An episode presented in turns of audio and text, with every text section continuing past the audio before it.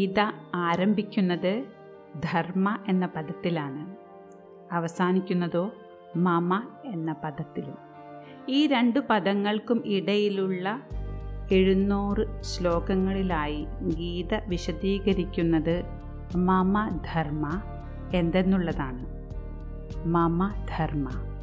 എന്റെ ധർമ്മം എന്താണ്? എന്റെ റെസ്പോൺസിബിലിറ്റി എന്താണ്? ഹായ് ഫ്രണ്ട്സ് ഇൻസ്പയറിംഗ് ഇൻസൈറ്റ്സിലേക്ക് വീണ്ടും സ്വാഗതം. ഇത് ആശയാണ് നിങ്ങളുടെ ഹോസ്റ്റ് ഇൻസ്പയറിംഗ് ഇൻസൈറ്റ്സിന്റെ സെക്കൻഡ് സീസണാണിത് എ ജേർണി ത്രൂ ഭഗവത്ഗീത ഭഗവത്ഗീതയിലൂടെ ഒരു യാത്ര.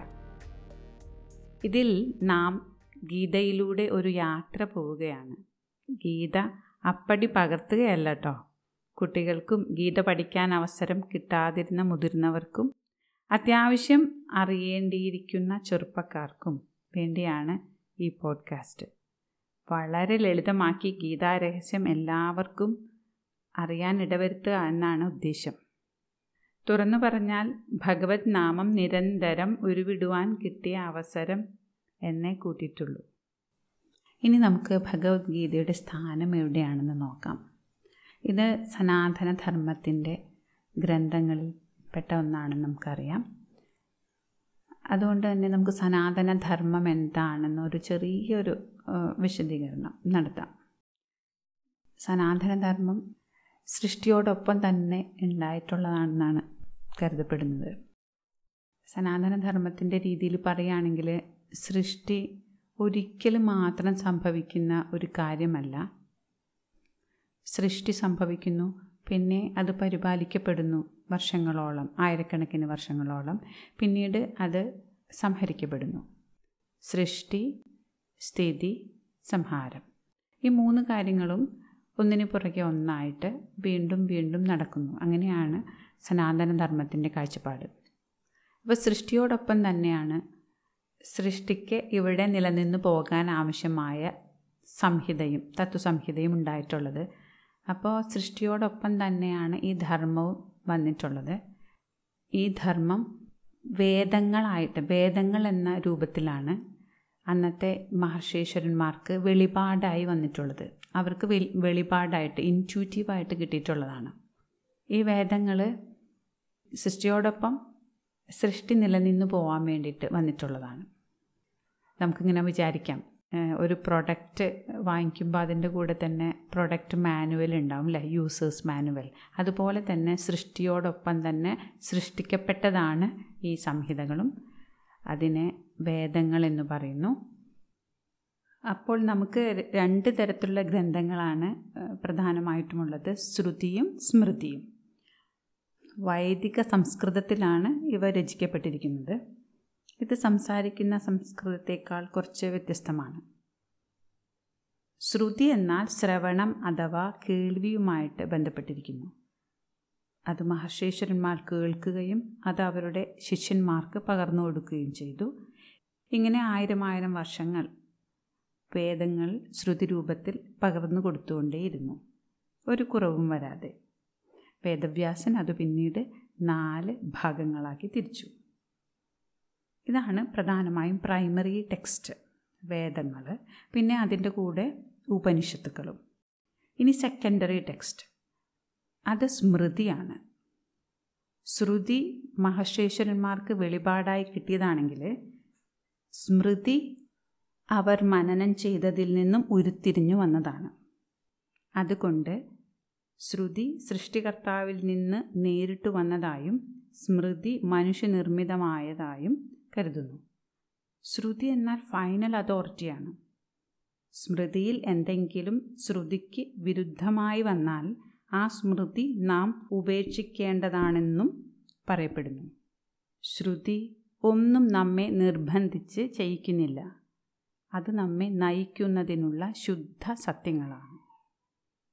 ശ്രുതിയിൽ പെടുന്നത് നേരത്തെ പറഞ്ഞു നാല് വേദങ്ങളും ഋഗ്വേദം സാമവേദം യജുർവേദം അഥർവവേദം പിന്നെ നൂറ്റെട്ട് ഉപനിഷത്തുക്കളും.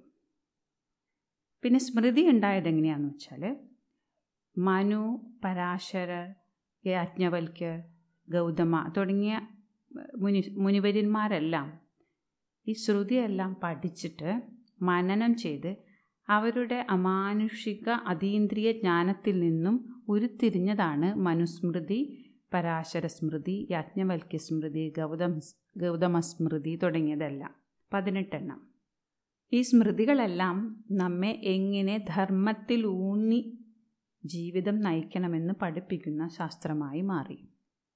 നമുക്ക് ഭഗവത്ഗീത ഇതിലെവിടെ പെടുന്നുവെന്ന് നോക്കാം. ആദ്യമായി പറഞ്ഞാൽ ഇത് ഭഗവാന്റെ വാക്കുകളായതുകൊണ്ട് ഗീത ശ്രുതിയായി കണക്കാക്കപ്പെടുന്നു. എന്നാൽ രാമായണം മഹാഭാരതം എന്നീ രണ്ട് ഇതിഹാസങ്ങളും സ്മൃതിയിലാണ് ഉൾപ്പെടുന്നത്. വേദവ്യാസൻ രചിച്ച മഹാഭാരത കഥ ഒരു ഇതിഹാസമായതിനാൽ അതിന്റെ മധ്യത്തിൽ വന്നു ചേരുന്ന ഗീത സ്മൃതിയുടെ കൂട്ടത്തിലും പെടുന്നു. കൂടാതെ വേദാന്തത്തിന്റെ മൂന്ന് നെടുംതൂണുകളിൽ ഒന്നായും ഗീതയെ കണക്കാക്കുന്നുണ്ട്. അദ്വൈത സിദ്ധാന്തിയായ ശ്രീ ശങ്കരാചാര്യ സ്വാമികൾ ഗീതയെ വേദസാരമായി കണക്കാക്കുന്നു. ദ എസെൻസ് ഓഫ് വേദാസ് എന്ന് പറയുന്നു. ആചാര്യസ്വാമികൾ പറയുന്നത് സർവോപനിഷദോ ഗാവോ ദുഗ്ധ ഗോപാലനന്ദന പാർത്ഥോ വത്സോ സുധീർഭോക്ത ദുഗ്ധം ഗീതാമൃതം മഹത്. ഉപനിഷത്ത് ഒരു പശുവാണെങ്കിൽ ഭഗവത്ഗീത അതിന്റെ പാലാണ്. ദുഗ്ധമാണ്. അപ്പം നമുക്ക് കുറച്ചൊക്കെ ഇതിന്റെ പ്രാധാന്യം പിടികിട്ടിയിട്ടുണ്ട്. ഇനി പ്രശസ്ത ശാസ്ത്രജ്ഞനായ ആൽബർട്ട് ഐൻസ്റ്റീന്റെ വാക്കുകൾ കേൾക്കാം ഗീതയെക്കുറിച്ച്. When I read the Bhagavad Gita and reflect about how God created this universe everything else seems so superfluous അദ്ദേഹം ഗീത വായിച്ചറിഞ്ഞ് അതിൽ ക്രിയേഷനെക്കുറിച്ച് സൃഷ്ടിയെക്കുറിച്ച് വായിച്ചറിഞ്ഞപ്പോൾ അദ്ദേഹത്തിന് ബാക്കിയുള്ളതെല്ലാം വളരെ നിസാരങ്ങളായി തോന്നിയത്രേ. ഇനി ഹോളിവുഡ് നടനായ വിൽ സ്മിത്ത് ഒരിക്കലും മീഡിയയോട് പറഞ്ഞത് എന്താണെന്ന് കേൾക്കാം.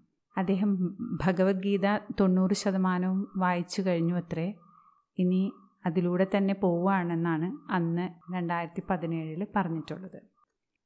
ഈ ഇൻസ്പയറിംഗ് ഇൻസൈറ്റ്സിൽ നാം ഗീതയെ വളരെ ലളിതമാക്കാൻ ശ്രമിക്കുന്നുണ്ട്. സാധാരണക്കാരിൽ സാധാരണക്കാർക്കും സ്കൂൾ കോളേജ് വിദ്യാർത്ഥികൾക്കും ജീവിത തിരക്കിനിടയിൽ ഗീത പഠിക്കാൻ അവസരം കിട്ടാതെ പോയ മുതിർന്നവർക്കും ഒരുപോലെ ഉപയോഗപ്പെടണമെന്ന ഉദ്ദേശത്തോടെയാണ് ഇത് ചിട്ടപ്പെടുത്തിയിട്ടുള്ളത്. ചിന്മയാനന്ദ സ്വാമിജിയുടെ ഭഗവത്ഗീതാ വ്യാഖ്യാനവും ആധുനിക യുഗത്തിലെ ശങ്കരൻ എന്നു പേരുകേട്ട സ്വാമി രംഗനാഥാനന്ദജിയുടെ യൂണിവേഴ്സൽ മെസ്സേജ് ഓഫ് ഭഗവത്ഗീത എന്ന പുസ്തകവും ശ്രീ വിനോബ ഭാവേജിയുടെ ടോക്സ് ഓൺ ഗീത എന്ന ഗ്രന്ഥവും അവലംബമാക്കിയാണ് ഈ പോഡ്കാസ്റ്റ് ചിട്ടപ്പെടുത്തിയിരിക്കുന്നത്. ചിന്മയാനന്ദജി കേരളീയനാണ് പാലക്കാട്ടുകാരനാണ്. സ്വാമി രംഗനാഥാനന്ദജി കേരളത്തിലെ തൃശ്ശൂർ ജില്ലയിൽ ജനിച്ച് ലോകപ്രശസ്തനായി തീർന്ന ഗീതോദ്ധാരകൻ തന്നെയാണ്. അദ്ദേഹം ധാരാളം രാജ്യങ്ങൾ സന്ദർശിച്ച് വളരെയധികം ഭരണകർത്താക്കൾക്ക് ഗീതയുടെ രഹസ്യം പറഞ്ഞു കൊടുത്ത് സേവനം ചെയ്ത ഒരു വ്യക്തിയാണ്. ടോക്സ് ഓൺ ഗീത എന്ന ഗ്രന്ഥം ശ്രീ വിനോബ ഭാവേജി ജയിലിൽ കിടക്കുമ്പോൾ കൂടെയുള്ള തടവുകാർക്ക് കൊടുത്ത ചെറു പ്രസംഗങ്ങളെ ക്രോഡീകരിച്ചെടുത്തതാണ്. വളരെ ലളിതമായ ആഖ്യാന രീതിയിലാണ് അദ്ദേഹം ഇത് പറഞ്ഞിട്ടുള്ളത്. അടുത്ത ഇൻസ്പയറിംഗ് ഇൻസൈറ്റ്സിന്റെ എപ്പിസോഡിൽ മംഗളാചരണത്തോടുകൂടി ഭഗവത്ഗീത തുടങ്ങാം. കൊച്ചു കൊച്ചു കഥകളും സംഭവങ്ങളും കോർത്തിണക്കിയാണ് നാം മുന്നോട്ട് പോകുന്നത്. ഇത്രയും നേരം ശ്രദ്ധയോടെ കേട്ടതിന് വളരെയധികം നന്ദി. ഏവർക്കും സർവേശ്വരനെ പ്രാപിക്കാനുള്ള അറിയാനുള്ള സ്വധർമ്മം എന്തെന്ന് തിരിച്ചറിയാനുള്ള അനുഭവിക്കാനുള്ള ആഗ്രഹം ഉള്ളിൽ ഉദിക്കട്ടെ എന്ന പ്രാർത്ഥനയോടെ നിർത്തുന്നു.